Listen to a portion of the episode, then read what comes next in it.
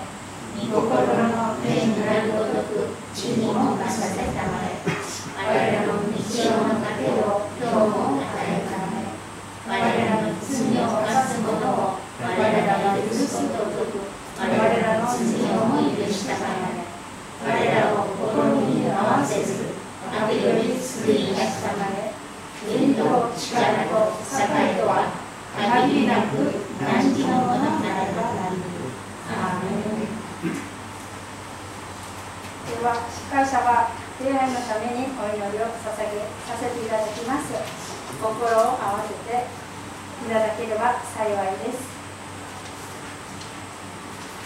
お祈りいたします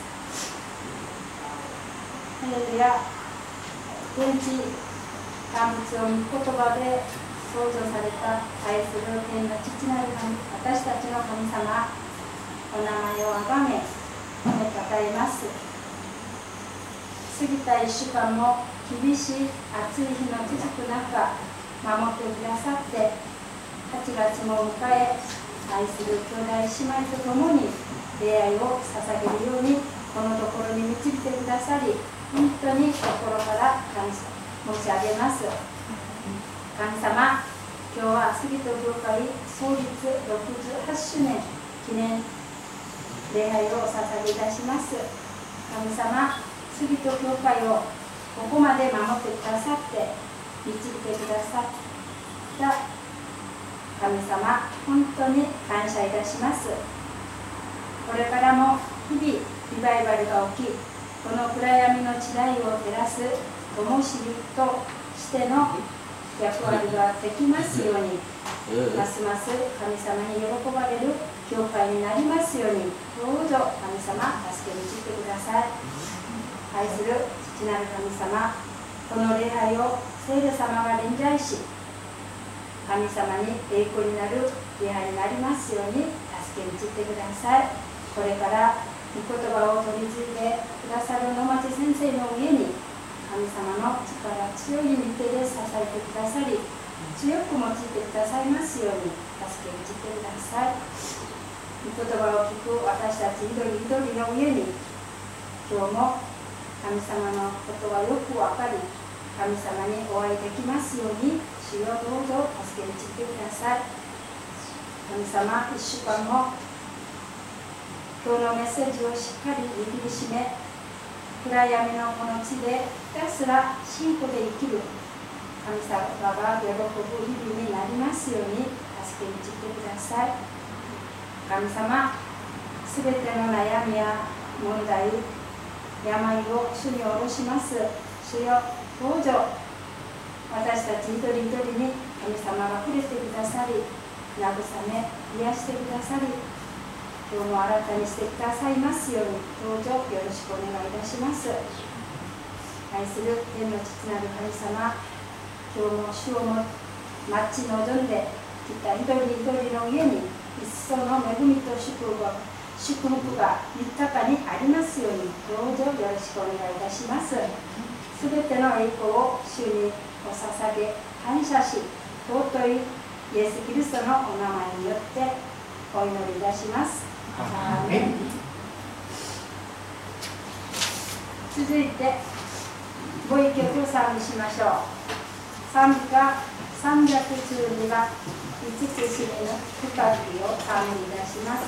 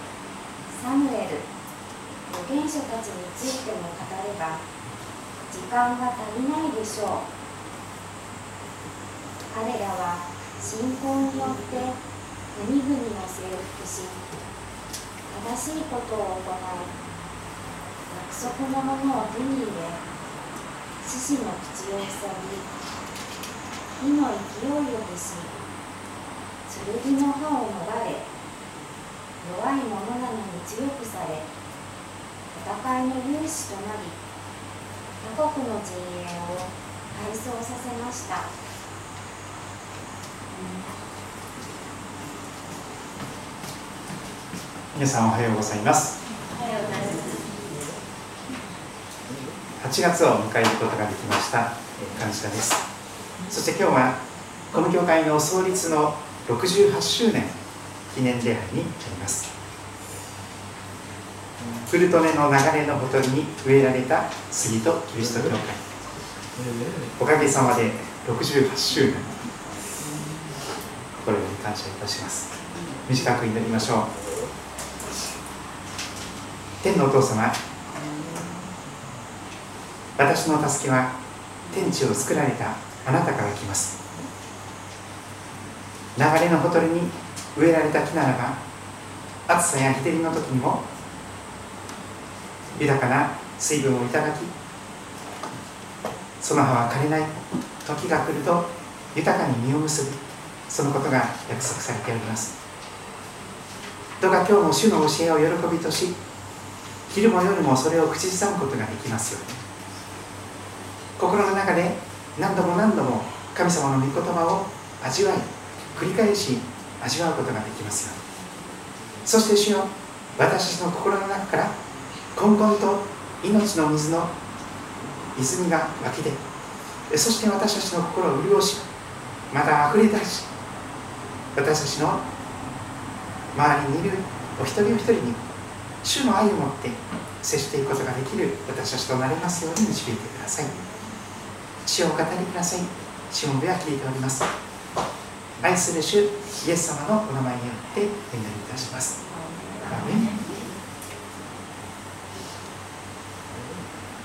先週宮本先生ご夫妻が来てくださいましたがその後にメールが来まして先生からのメールを少し最初にお読みいたしますあれから北米の母教会からトルネード緊急事態の連絡でいろいろ対応していました。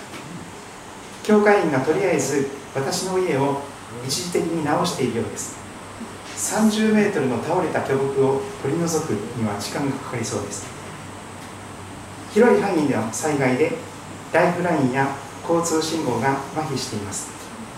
ほとんどの家に地下室があるのですがトルネードの時の避難場所です。しかしそれゆえ広域で地下水のあ地下室の浸水に見舞われているようです。私たちは帰国帰米しないで予定通り日本縦断伝道を実行するようにとの教会からの励ましを受けました。米国の愛の実践と海外宣教に対するパッションは驚くべき底力です。それでは引き続きお祈りください。8月12日伺いますのでよろしくお願いいたします。北米法人宣教会宮本俊一雅子本来ならば緊急に帰らなきゃいけないような状況でミシガンの町がトルネード大きな竜巻によってパニックになっているというのです。先生たちの家にも30メートルの巨木がアメリカですから全てが大きなサイズですけど30メートルの木がですね家に倒れてきた。しかし先生たちすぐに帰ってこなくてもいいですよ。私たちがボランティアでとりあえず修繕しておきます。先生たちは予定通り日本縦断の宣教旅行を成し遂げた後で帰ってきてください。そんなふうに先生たちは今背中を押されて続けて日本において福音宣教の技が進められようとしております。ぜひお読んでくださればと思います。また受付のところにありますが8月12日木曜日2時から宮本先生ご夫妻を再びお迎えしての学び会が持たれようとしています。参加希望者は受付でお決めください。ちなみに来週はですねマクドイル・デイビッド先生がご家族で杉戸に来られる予定です。この後役員会でご相談しようと思っておりますが緊急事態宣言がそれぞれ出されておりますので微妙なところです。幸いにしてデイビス先生の実家もミシガンなのですがさすがにアメリカは広いです。デイビス先生の実家は大丈夫だったようです。車で1時間半ほど離れた距離ということで、えー、守られています。フルトレの流れのほとりに植えられた杉戸キリスト教会。その初めは68年前辻浦貞俊新学生がこの地に戦後再び使わされたことから始まっていきます。同盟教団の戦後の初期の再開拓の働きであります。このところにかつて教会があった。ここでもう一度教会を立て上げていきたい。そのパッションが与えられてまだ新学生でありながらここに通いながらそしてやがてここにお住まいを設けて教会を始めていくということが起こりました。やがて光子先生という素敵な方が嫁いでこられました。しかしその所持金はほとんどあっという間にうどんで消えてしまったようなことを聞いております。とにかく貧しい中ででも神様とこの町の人たちを愛して辻浦先生ご夫妻はこの地で種まきを始めてくださいました。神の言葉をまいていく。福音をご紹介していく。イエス様をご紹介していく。祈りの中で幼児教育をぜひしたいという志が与えられました。光子先生を導いた方は私が豊橋でお世話になった牧師夫人なのですけども同じ飛騨の高山で信仰を持ちました。そして 愛知県の豊橋の方では愛知者という幼児教育がありましたけれどもこちらでは愛知園というですねほぼ似たような名前なんですけど多分あちらの方のですね、えー、その園のことも意識しながら愛知者愛知園杉戸愛知園という名前で幼児教育がなされました。子供を預かるというのは本当に責任のあることだと思います。エンバスの草原さまざまな形で子供の命を預かるわけです。それは本当に並大抵のことではない日々の歩みであったと思います保育士として働いてくださった方々も次々と心されました。また時には分園が設けられさまざまな形で大切なものを惜しみなく捧げてくださる方々が起こってまいりました。Love is action 愛の実践とは自分の大切なものを他の人に与えることだ。そのことを繰り返し聞いております。自分の大切なもの時間やお金や労力命。それを自分のためだけに使うのではなく周りの人のために小さな子供たちそのご家族のためにこの町のために使っていく。そのような歩みが続けられました。考えてみますと歴代の辻原先生ご家族高橋先生ご家族そして多くの兄弟姉妹たち教会のメンバーたち信仰の先輩たち。その一人一人が愛の実践と宣教に対する情熱を持ってこの68年間大きな形でたくさんのお金を捧げたくさんの時間を捧げたくさんの祈りを捧げたくさんの汗を流しそして今のこの教会があるということでしょう。心から感謝したいと思います。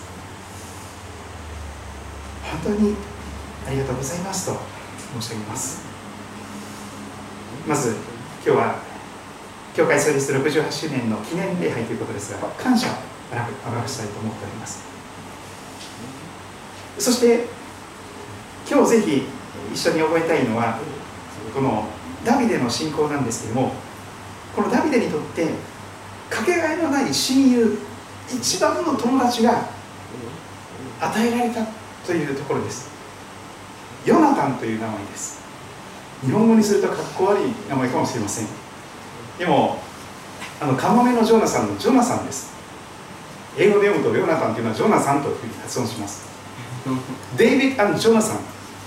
ダビデとヨナタンというとちょっと変ですけどデイビッドとジョナサン。この2人の素晴らしいマブダチ関係友情関係を見ていきたいんです。おそらくダビデにとってヨナタンがいなければダビデはとてもとても王様になっていくことはできなかったと思います私はそのように考えるほどにものすごい大きな支えとなった大親友がヨナタンであります 今日も旧約聖書を開いていきたいと思いますが前回からの続きです。三名歴第一の18章を今日開いてみたいと思います。そうすれびに新明記ヨシュア獅子術サムエルと続きますが旧約聖書の割と初めの方ですね。まだ初めの方です。創世記出世塾記レビ記民数記新明記吉明記四式ルツ記その後サムエル記第1第2と出ております。サムエルという預言者がですね暗闇の時代に与えられてそしてイスラエル最初の王様サウル王様が建てられている。そしてそれに続いてダビデ王様が油注がれて選ばれていく。その場面が続いております。前回見ました。ダビデダビデ少年の姿を見ました。ダビデは一番末っ子の8番目の一番下の子供でした。上にお兄ちゃんとかがたくさんいたわけです。一番下の年下のそして可愛い男の子でした。でもダビデは毎日の生活の中で羊のお世話をしながら主を主なる神様を羊飼いとするその信仰を持って主と共に神様と共に歩むそんな生活習慣を身につけていました。羊飼いをしながら石投げ機をで石を投げる練習をしながらそして時に熊やいろんな獣が襲ってきた時にその石を持って羊を守って敵をやっつけていた。そんな少年でした。しかし神様が一番末っ子のダビデ君を呼んできなさいと言われてそして預言者サムエルはこの子ですと神様に言われて一番末っ子のダビデに油を注いで将来王として選ばれた子はこの子だということになっています。やがてその時の王様のサウル王様のところに行って盾事を引きながら奉仕をする日が続きました。やがて前回見たところですが巨人ゴリアテ敵の国の一番強い代表戦士ゴリアテを打ち負かすということをした少年ダビデの姿がありました。あの少年は誰か調べてこいと王様が言いました。そしてあなたのところに行って盾事を引いているあのダビデ少年でございます。若者よお前は誰の息子か。ダビデは言いました。あなたのしもべベスレヘム人エッサイの息子でございます。それがサメリ記第1の17章の終わりでした。ダビデ少年とサウル王様がお話をしていたわけです。ダビデがサウルと語り終えた時サウル王様の息子のヨナタン君がそこにいたわけですけどもヨナタンの心はダビデの心に結びついたとあります。ヨナタン君の心がダビデ少年の心に結びついた。くっついて一つになっちゃったというそういう表現です。もう本当に大好きになっちゃったんです。素晴らしい。僕はこのこの人の大親友になりたい。マブダチになりたい。絶対になる。よし。僕は決めた。ダビデ君の親友になる。ヨナタンの心はダビデの心に結びつきました。そしてヨナタンは自分自身のようにダビデを愛したと記されています。男女の愛ではないんですけどもその男女の愛に勝って男同士ですが本当に素晴らしい愛情で友情で結ばれていくのであります。ヨナタンはまるで自分のことのようにダビデを愛します。そしてその愛を実践していくわけです。ラブイズアクションヨナタンはまさに愛を実践していきます。言葉だけの名前だけの友達ではありません。本当に実際に困った時に助けてくれる一番頼りになる本当に支えられるどん底に支えられるそんな大親友になっていくのです。サウルはその日ダビデを虫抱え父の家に帰さな帰らせなかった。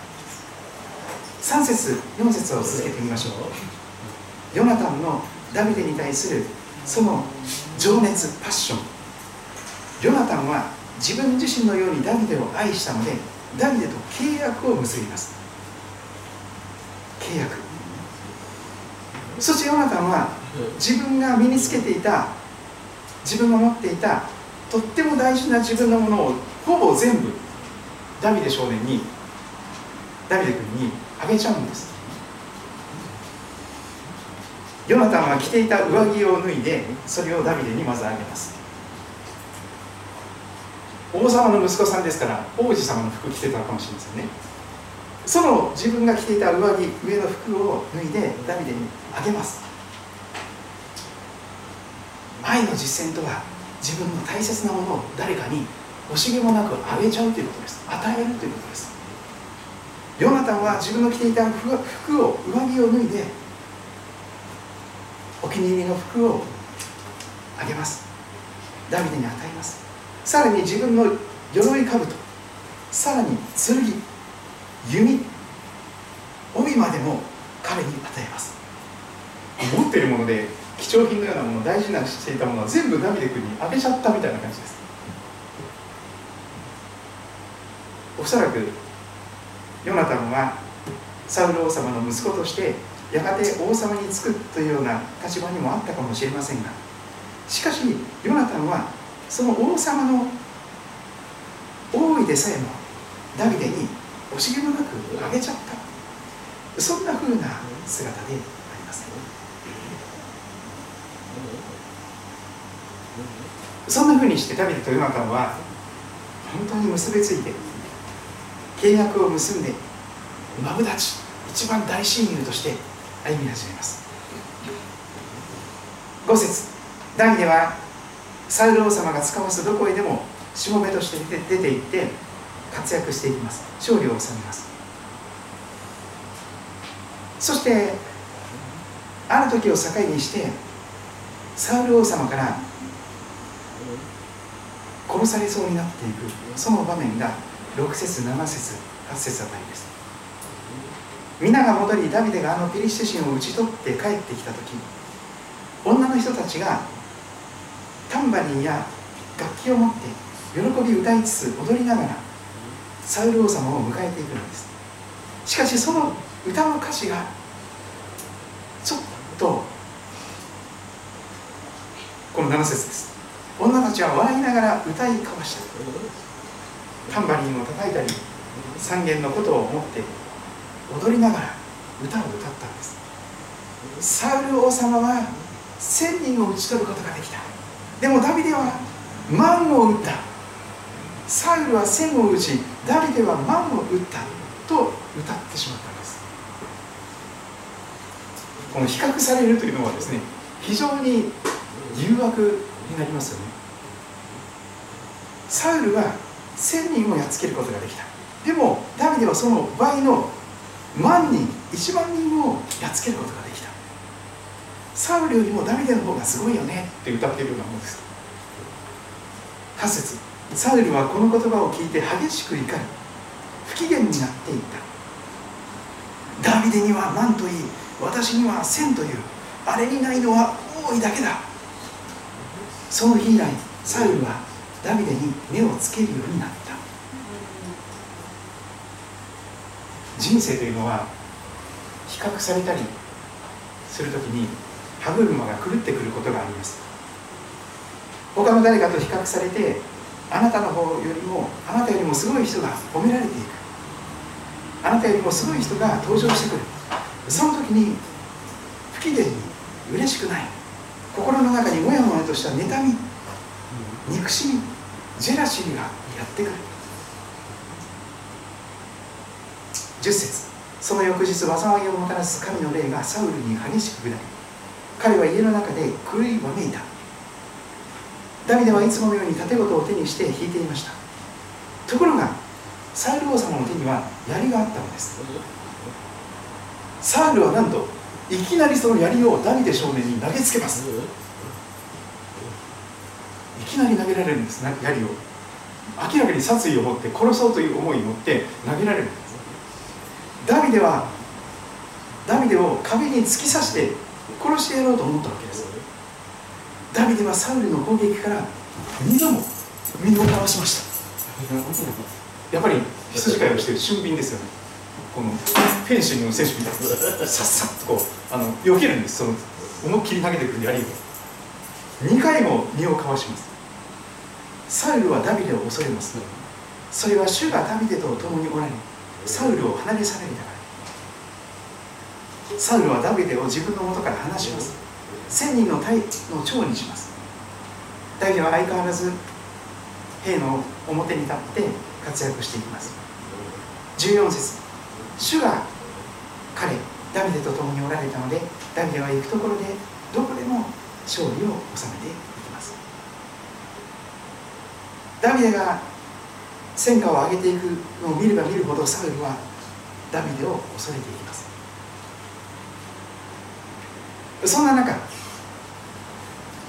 サウルの娘さんのミルカさんあミカルさん。ミカルさんもダビデ君のことがとても大好きになってそのことがサウル王様に告げられていきます。そうすると娘のミカルをあなたにお嫁さんにしてあげましょうもしこういうことをしたら。そしてサウルの娘さんのミカルさんダビデのお嫁さんになっていきます。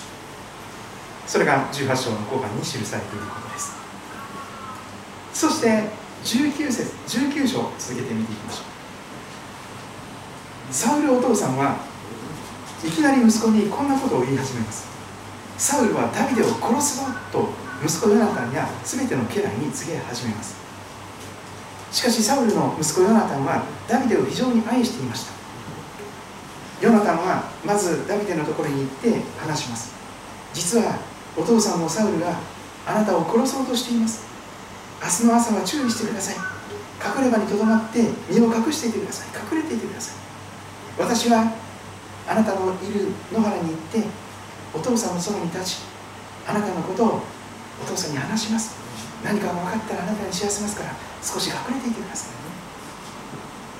ヨナタンはダビデを弁護しお父さんのサウリに言います。王よ。しもべダビデのことで罪を犯さないでください彼はあなたに対して罪を犯していません。何も悪いことをしていません。むしろ彼のしたことはあなたにとって大きな益となっています。彼が自分の命を懸けてあのペリシテ人をやっつけたので主は大きな勝利をイスラエルに全体にもたらしてくださったのです。あなたもそれを見て喜ばれました。なぜ何の理由もなくダビデを殺し友のない者の血を流して罪ある者となされるのです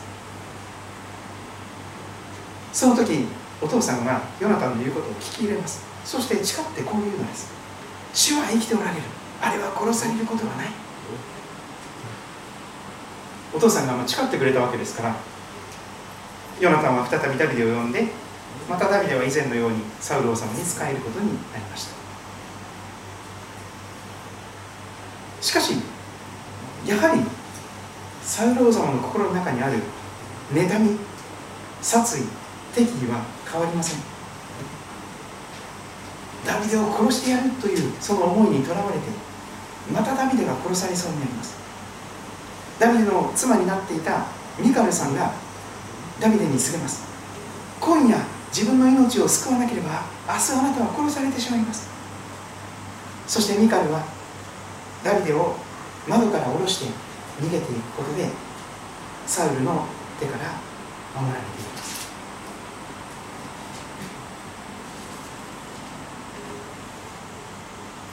いろんなことがありますがとにかくダビデはですね預言者サムエルのところにも身を避けていきますがそこにもダビデがいるという知らせが及んでサウルの追っ手が追っかけてきます。サウル自身も追っかけてきます。サムエル記第1の20章を今日中心に見ていきたいと思いますがダビデはラマのナヨテから逃げてヨナタンのもとに来ています。再び大親友のヨナタのもとにダビデは身を寄せて自分の思いを率直にヨナタに語ります。私があなたの父上の前に何をして私にどんな咎があるあるのでしょうか？どんな罪があるというのですか？父上が私の命を求めておられると。ヨナタンはダビデに言います。とんでもないことです。あなたが死ぬはずがありません。父は事の大小をあなたがあなたを殺すなんていうことをもし考えていれば私の耳に入れずに何かをすることはないでしょう。そんなことを私は耳にしていませんからお父さんがあなたを殺すなんてことはないと思いますよ。でもダビデはなおも誓って言うのです。3節。父上は私があなたのご好意に受けていることよくご存知ですヨナタンが悲しまないようにこのことを知らせないでおこうと思っておられるのです。けれども主は生きておられます。あなたの魂も生きておられます。私と死の間にはほんの一歩の隔たりしかありません。私はいつ殺されてもおかしくない状態に今います。ヨナタンはダビデに言います。あなたの言われることは何でもあなたのためにします。ダビデはヨナタンにこう言っていきます。5節。そうです。明日はちょうど新月祭新月の月の祭りで。私は王様と一緒に食事の席に着かなければなりません。でも私を生かしてください。3日目の夕方まで。野原に隠れさせていてください。もしお父様が私のことを咎めたらおっしゃってください。ダビデは自分の町ベツレヘムに急いで行きました。もしお父様がよしと言って機嫌がそのまま良ければあなたのしもべは安全です。でももし激しくお怒りになれば私に害を加える殺そうとする決心をしておられると思ってください。どうかこのしもべに真実を尽くしてください。主に誓ってしもべと契約を結んでくださったのですから。ダビデは本当に率直に語ります。もし私に咎があれば何か悪い悪いことがあればあなたが私を殺してください。どうしてお父さんのところまで連れ出す必要があるでしょうか。ヨナタは語ります。とんでもないことです。お父さんがあなたに害を加える決心をしていることが確かに分かったらあなたに知らせないでおくはずはありません。ダビデはヨナタに言います。もし父上が厳しい返事をなさったら誰が私に知らせてくださいますか。ヨナタンはダビデに言います。野に出ましょう。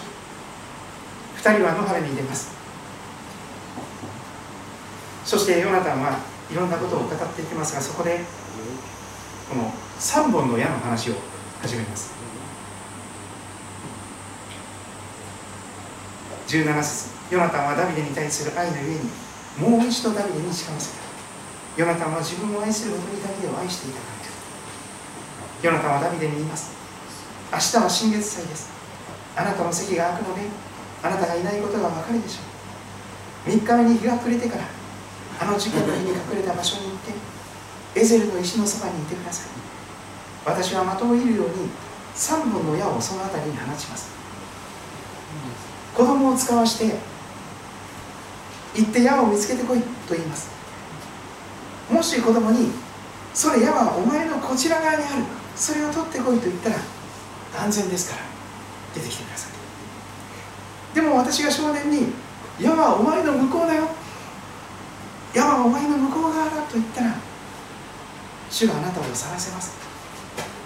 お父さんがあなたを本気で殺そうとしているということですから逃げてください。そんなことを約束を取り交わしてお父さんの気持ちを確かめに行くわけです。新月のお祭り。になりました。王様はサウル王様は食事の席に着きました。ところがダビデの席にはダビデがいなかったんです。でも1日目には、まあ、サウル王様はちょっと気にしたんですけど特に何も思いませんでした。しかし2日目になってもダビデの座る席が空いていました。どうしてエッサイの子ダビデは昨日も今日も食事に来なか来ないのか。そこでヨナタンはサウル王様にお父さんに答えます。実はダビデはベツレヘムへ行かせてくれとしきりに頼みました。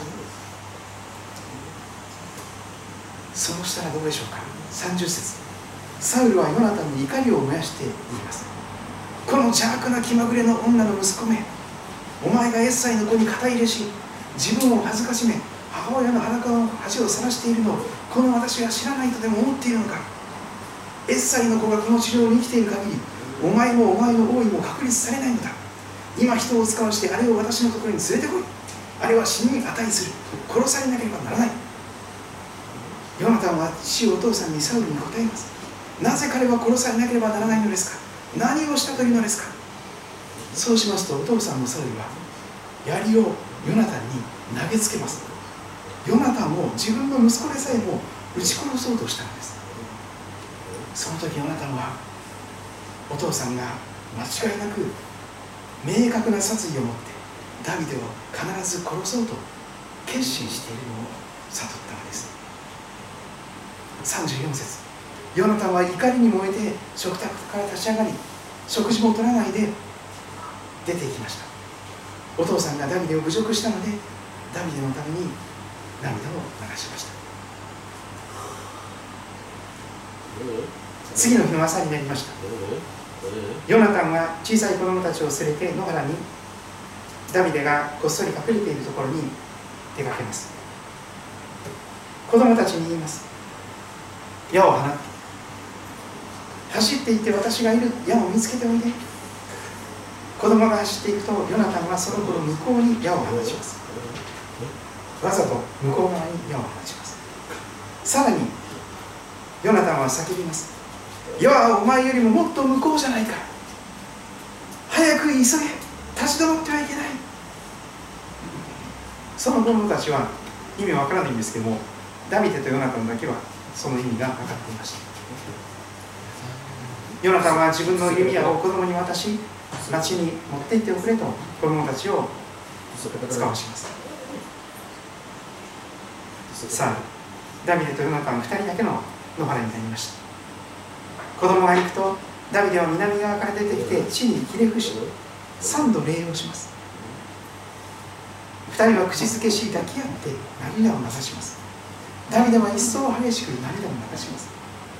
ヨナタンはダビデに言います。安心して言ってください。私たち2人は主が私とあなたまた私の子孫とあなたの子孫との間の永遠の証人ですそう言って主の皆によって誓ったんです。そしてダビデは立ち去っていきます。ヨナタンは町へ帰ってきます。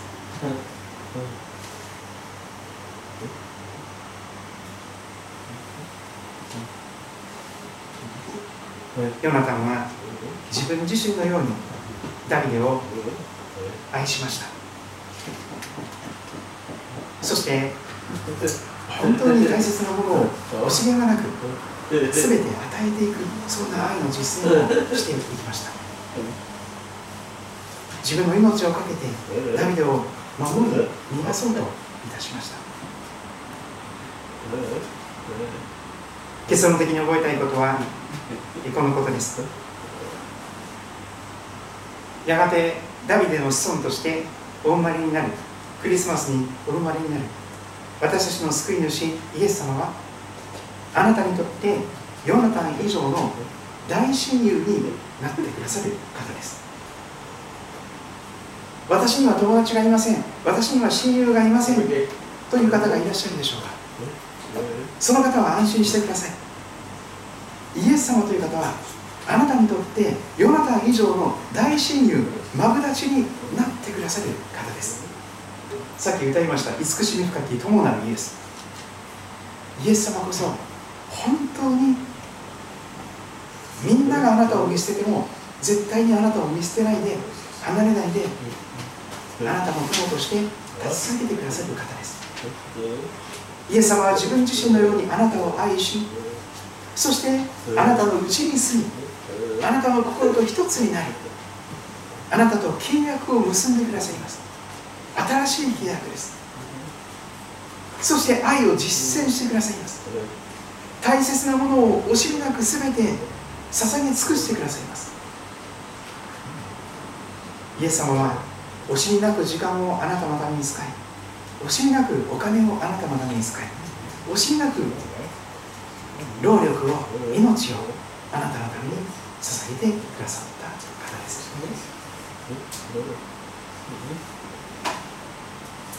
2つほど質問を考えてみました。質問1もしヨナタンがいなければダビデはどうなっていたのでしょうか？もしヨナタンがいなければダビデはこの先王になっていくということはできなかったと思います。似たような質問を考えました。もしイエス様がいなければあなたはこの先どうなるのでしょうか？もしイエス様がいなければあなたのうちにある罪によってあなたはやがて滅びるしかないでしょう。ぜひイエス様をあなたの大親友として迎えていただけたらと願います。2つ目の素朴な質問が出てきました。なぜ神様はダビデが王様になるまでの長い間このサウル王様のもとで約10年間何度も何度も殺されそうになります。それをなぜ神様はお許しになったんでしょうか？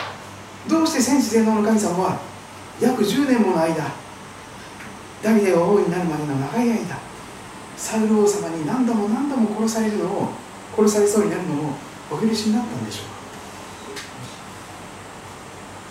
か？この本にその答えがあります。ジーン・エドワーズという方が書いた「砕かれた心の輝き。三人の王の物語」という本があります。この本を読むとですねなぜ神様が長い間サウル王様に何度も殺されかけながらダビデがそんな辛い思いをしなきゃいけなかったのかその理由が書かれております。一言で言うとダビデを訓練するためです。時間をかけさまざまな苦しみに合わせてダビデの心を徹底的に砕くんです。粉々に砕いていきます。そしてダビデ自身の中にいるサウル王様を殺すのです。そうです。誰の心の中にもサウル王様のような人がいるんです。それが聖書の言っている罪です。妬み憎しみ怒り殺意。突発的に人を殺したくなるほどの劇場に駆られるほどのそのサウル王様のような思い。実はサウル王様という方はあなた自身でもあるのです。あなたももし誰かと比較されてあなたよりももっと素晴らしい人が褒められていくならばそれをそのまんま聞いていくならば誘惑にさらされて妬みや敵意や殺意に駆られていくことが十分ありえるでしょう。誰かと比較されて兄弟の中で比較されて学年の中で比較されて職場の中でいろんなところで比較されてその時に私たちが妬まない人がいるでしょうか。あの人さえいなければと思わない人がいるでしょうか。それが罪なんです。神様は時間をかけて徹底的にダビデの中にいるサウル王様を殺したのです。同じことがあなたにも言います。神様は時間をかけてあなたの心を徹底的に砕かれるでしょう。ここの表表紙に書いてます。裏表紙。自分にとっての信仰上の指導者が神に選ばれた器とは到底思えない時一体どうしたらよいのか。教会や信徒同士の間に分裂の兆しが見える時私たちはどう振る舞ったらよいのか。サウルダビデアブシャルムという古代ユダヤの王たちの政権争いをドラマチックに描く本書はひどい迫害の中で神に従い続けたダビデの葛藤と信仰を描く。誠の権威服従心が砕かれることの意味を語ることで権威主義的抑圧的指導者のもとで深く傷ついたキリスト者の心を慰め勇気づけてくれる。この物語は劇場でプロの俳優によって上演されたり教会でドラマとして演じられたことで注目を集めた。世界中のキリスト教会およびキリスト教団体の指導者が会員や職員にこの本を読むように強く推薦している。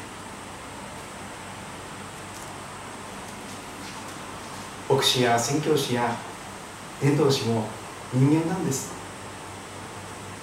罪人の頭です。時にサウル王様のように怒り狂ってものすごいひどいことをするかもしれません。ハラスメント。バイオレンス。私の心の中にも気をつけていないとサウルと同じような本当に恐ろしい心の闇が見え隠れする時があります。しかし神様はあえてあなたを訓練するためにサウル王様のような指導者をある時には立ててあるいは皆さんの周りにサウル王様のような人たちをあえて置かれてあなたが徹底的にいじめられる辛い思いをする本当に悲しくて辛くてもうどうしようもないそういうところを何年も何年も落とされる時があるんです。ねなぜですか？あなたの内側にいるサウルを殺すためです。あなたの心を徹底的に砕いて自分で何一つ良いことができない。自分で神を愛することも隣人を愛することもみじんもできない。どこまでも自分勝手で自己中心であの人さえいなければあの人さえいなければと妬みや殺意や憎しみに駆られて闇に生きるしかないような私たちを徹底的に砕いてそして十字架を見上げさせるものにするためです。イエス様はあなたにとってヨナタン以上の大親友になってくださるからです。イエス様は自分自身のようにあなたを愛しあなたのうちに住みあなたと一つになりあなたと契約を新しい契約を結んでくださいます。私が身代わりにあなたの身代わりに十字架にかかって死ぬからあなたの罪は全部許されますよ。